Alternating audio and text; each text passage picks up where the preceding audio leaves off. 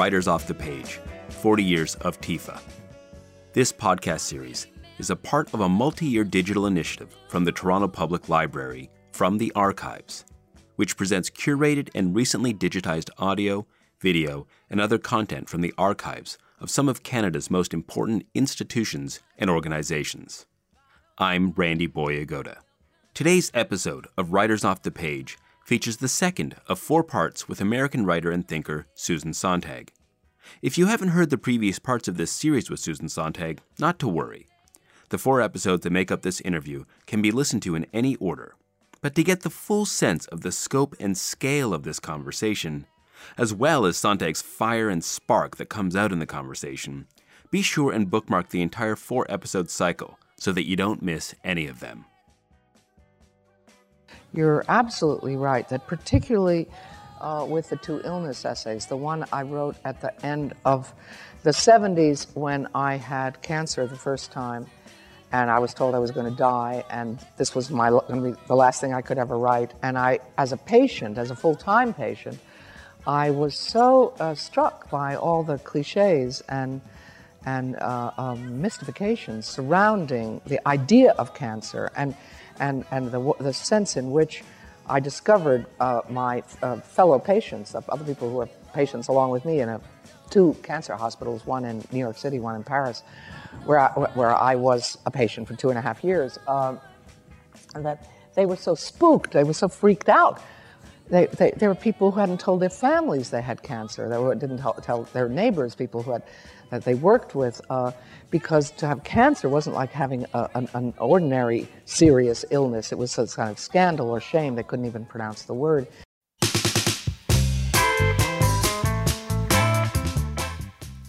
Six years after Susan Sontag died, I felt her loss. As a reader, suddenly wishing she were still writing. In 2010, Siddhartha Mukherjee published The Emperor of All Maladies, a biography of cancer. I read the book. I read a lot about the book and I reviewed it. Many times, throughout the time I spent with an ambitious, sprawling, complex account of a relentless disease and our unrelenting efforts across millennia of human experience to understand and defeat, or at least survive and live with it, I wondered what Sontag would have thought, and more importantly, what she would have written about this so called biography of cancer. Sontag was diagnosed with breast cancer in the mid 1970s. Following two years of treatment in the United States and France, and of observing how those around her lived and died with cancer, she wrote Illness as Metaphor, a book length essay whose commanding appeal owes much to the integration of Sontag's personal experience of cancer and intellectual interrogation of its presence in personal lives and public life alike. Through this and later work that considered photography AIDS, and also our ethical and aesthetic relationship to visual representations of suffering, Sontag established herself as both a singular voice of personally convicted insight and a master of the essay form. And yet, as you'll see in this interview with Evan Solomon, for all the pride and remarkable amount of work she put into essays, she ultimately considered novels the better literary form. As a reader and as a writer, because of the multiplicity of voices and perspectives they bring forth, and also because of the enlargements and educations in feeling and understanding that the novel makes possible. You'll notice, partway through this segment, a modulation in Sontag's voice and mood, away from the critical and combative to the appreciative and affirming, even awestruck. Here's someone who was reading at the age of three Here's someone who was reading German modernist fiction in ninth grade. You know what she means. You know there's nothing like that moment you finish reading a great novel and you look up, you look around, and two things happen. First, you remember your surroundings and then realize you'd forgotten them because of how fully immersed you had been in an elsewhere just moments, pages ago. Second, if it was a great novel, your surroundings, and the people and things in them look and sound different. Whether better or worse doesn't matter. They have a fullness to them that you didn't notice before reading that novel, regardless of where it was set and where you are. But how do you explain all of that to someone else? You turn to Susan Sontag, who could describe your experiences better than you can, whether it means to live with cancer or, as she puts it, to live with novels. This interview was recorded live at the International Festival of Authors, now called TIFA, in October of 2000, when Sontag came to town upon the occasion of the publication of her novel, In America. I mean, I think about your essays. As you say, you have to sponsor a point of view. I mean, there's a very political side, uh, pointed political point of view in a lot of your essays, and, and, and the things that you've done, you know, whether you're going to North Vietnam uh, or whether going to Bosnia. And I think about essays have a have an ethical imperative beneath them. You know, even when you read illness as metaphor, you think people who are ill, they can have a way of knowing that's different. It can help them. And you told me, you said this this could help people. And yet, I wonder about novels. Do you ever have a, a, a sense that you know, the world may be able to exist without a novel in America, but sick people may not cope as well without the kind of knowledge of AIDS and its metaphors or illness as metaphor. Is there a sense that as you, as the pol- as a political person, are working uh, in the essay form, and there's another side of you in the novel form? Yes, you're absolutely right. Uh, I, I, don't know if I'd use the word political, but I'd certainly use the word ethical.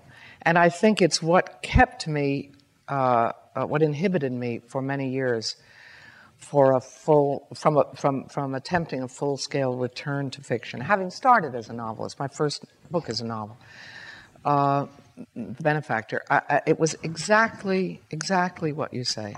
I really thought I was, uh, for all my uh, aestheticist palaver in the 1960s. I mean, of course, I didn't really, really believe it. I thought I should. It was a But are you sure You don't really, really believe it? I didn't really. I mean, let's say I didn't really believe it. It didn't represent everything I felt.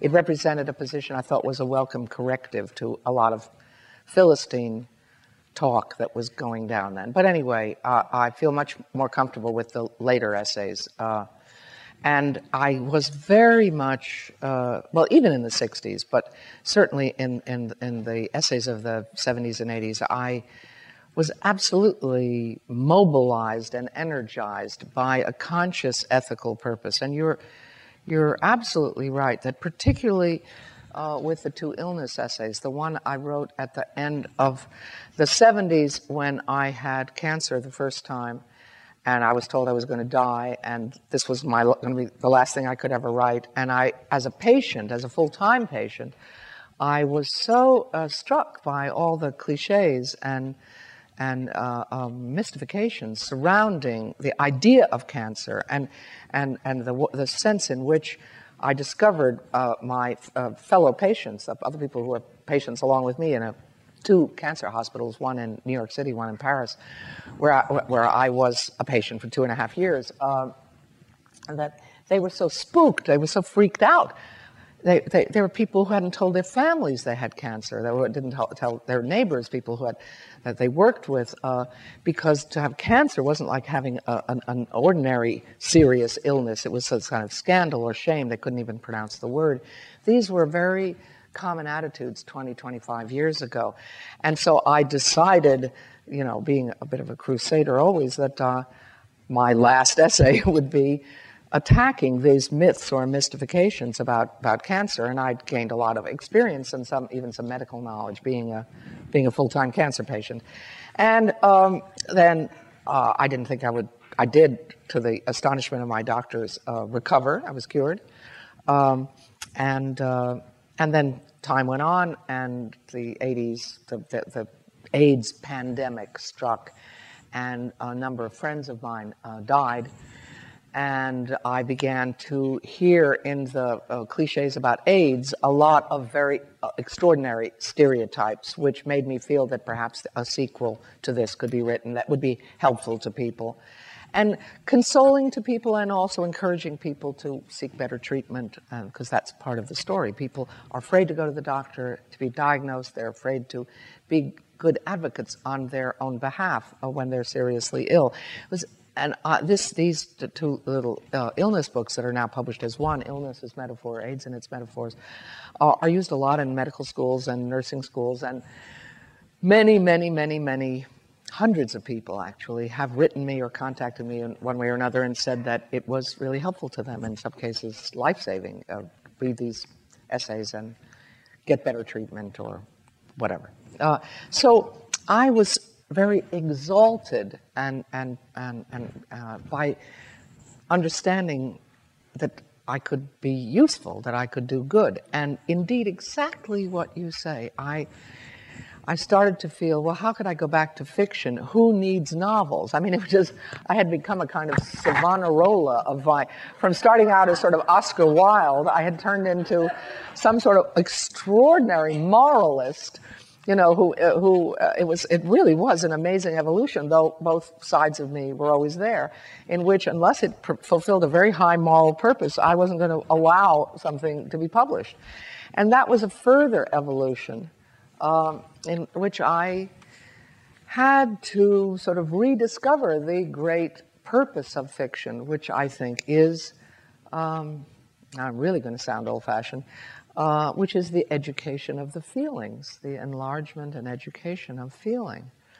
Because I began to, I, I began to reconnect with what fiction has always meant to me. I mean, I don't think I would be the person I am without having read Dostoevsky.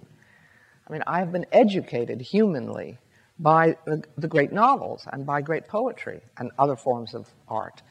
And so I was, uh, so so the good that art can do, or fiction can do it specifically, isn't just uh, something as concrete as this, as these illness essays. Uh, there is a, a, larger moral purpose or a larger necessity. But that, of course, has made me a rather strict writer, strict, strict with myself, and even strict as a reader. I don't, I don't just want to write novels that I don't think have any necessity. I think I think comprehensibility and ambition in theme and, and, and necessity that a book should have some necessity that you should precisely feel what you exactly what you say that uh, this this this should have been written. It was worth doing. It's not just another entertainment.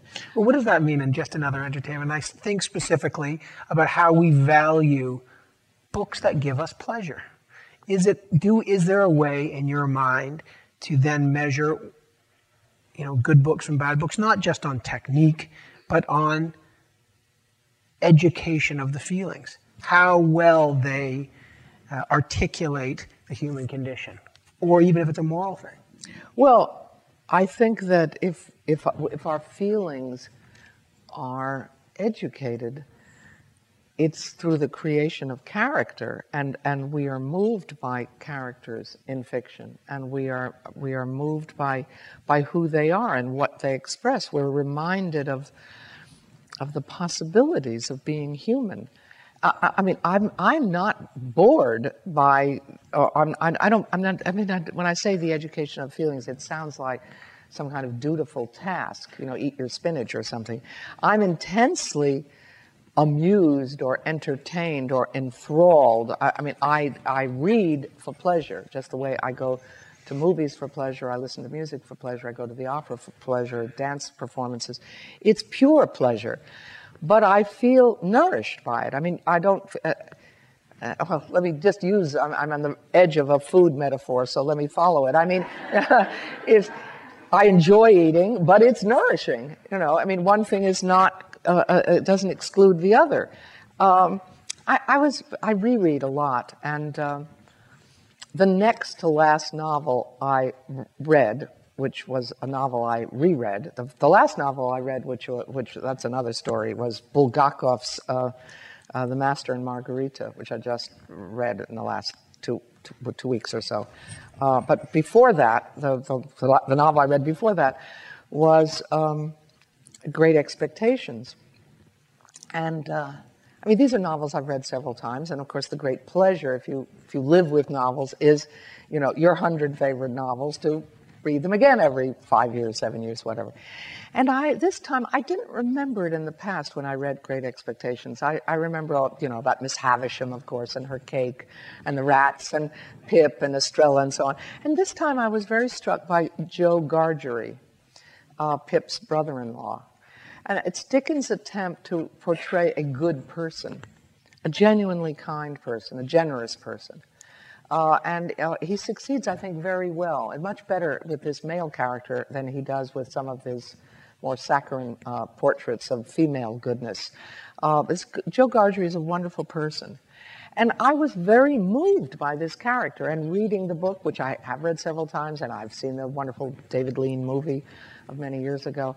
Um, I, I, I, felt nourished by this book. I felt, I felt inspired by it. I mean, it's a, this is a very well-known classic, and it's not, you know, uh, I would say I, this book gives me something. It gives me, uh, it stretches me a little bit. and I'm not talking about Dostoevsky, Kafka, Proust here. I'm talking about a book that's, most people would say, has not very much ethical content. But I think anything that stretches us and shows us the range of human behavior and something about the human heart and consciousness and feeling and people dealing with complexity and sadness and fear of death and so on, these things give pleasure and they give a, a, greater sense of mastery in our own lives.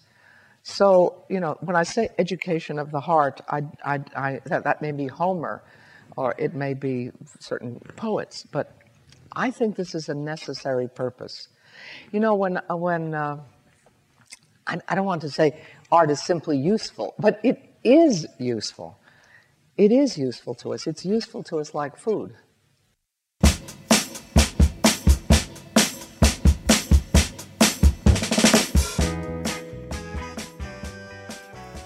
Susan Sontag was born in 1933 to parents of Jewish, Lithuanian, and Polish descent.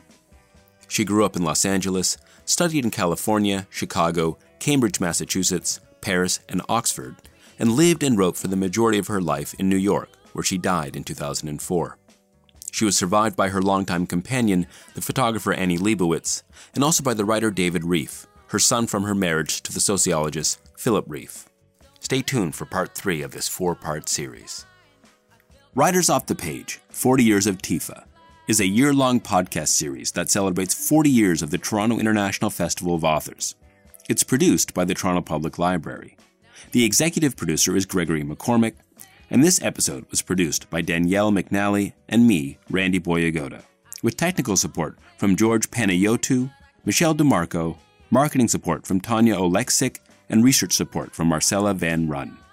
Writers Off the Page 40 Years of TIFA is the first part of a multi year digital initiative called From the Archives, which features recently digitized audio, video, and other content from some of Canada's most important institutions and organizations. For more about Writers Off the Page, 40 Years of TIFA, visit tpl.ca forward slash podcasts where you will find links to the books mentioned in each episode and links to other relevant materials in TPL's collections. Music is by Yuka.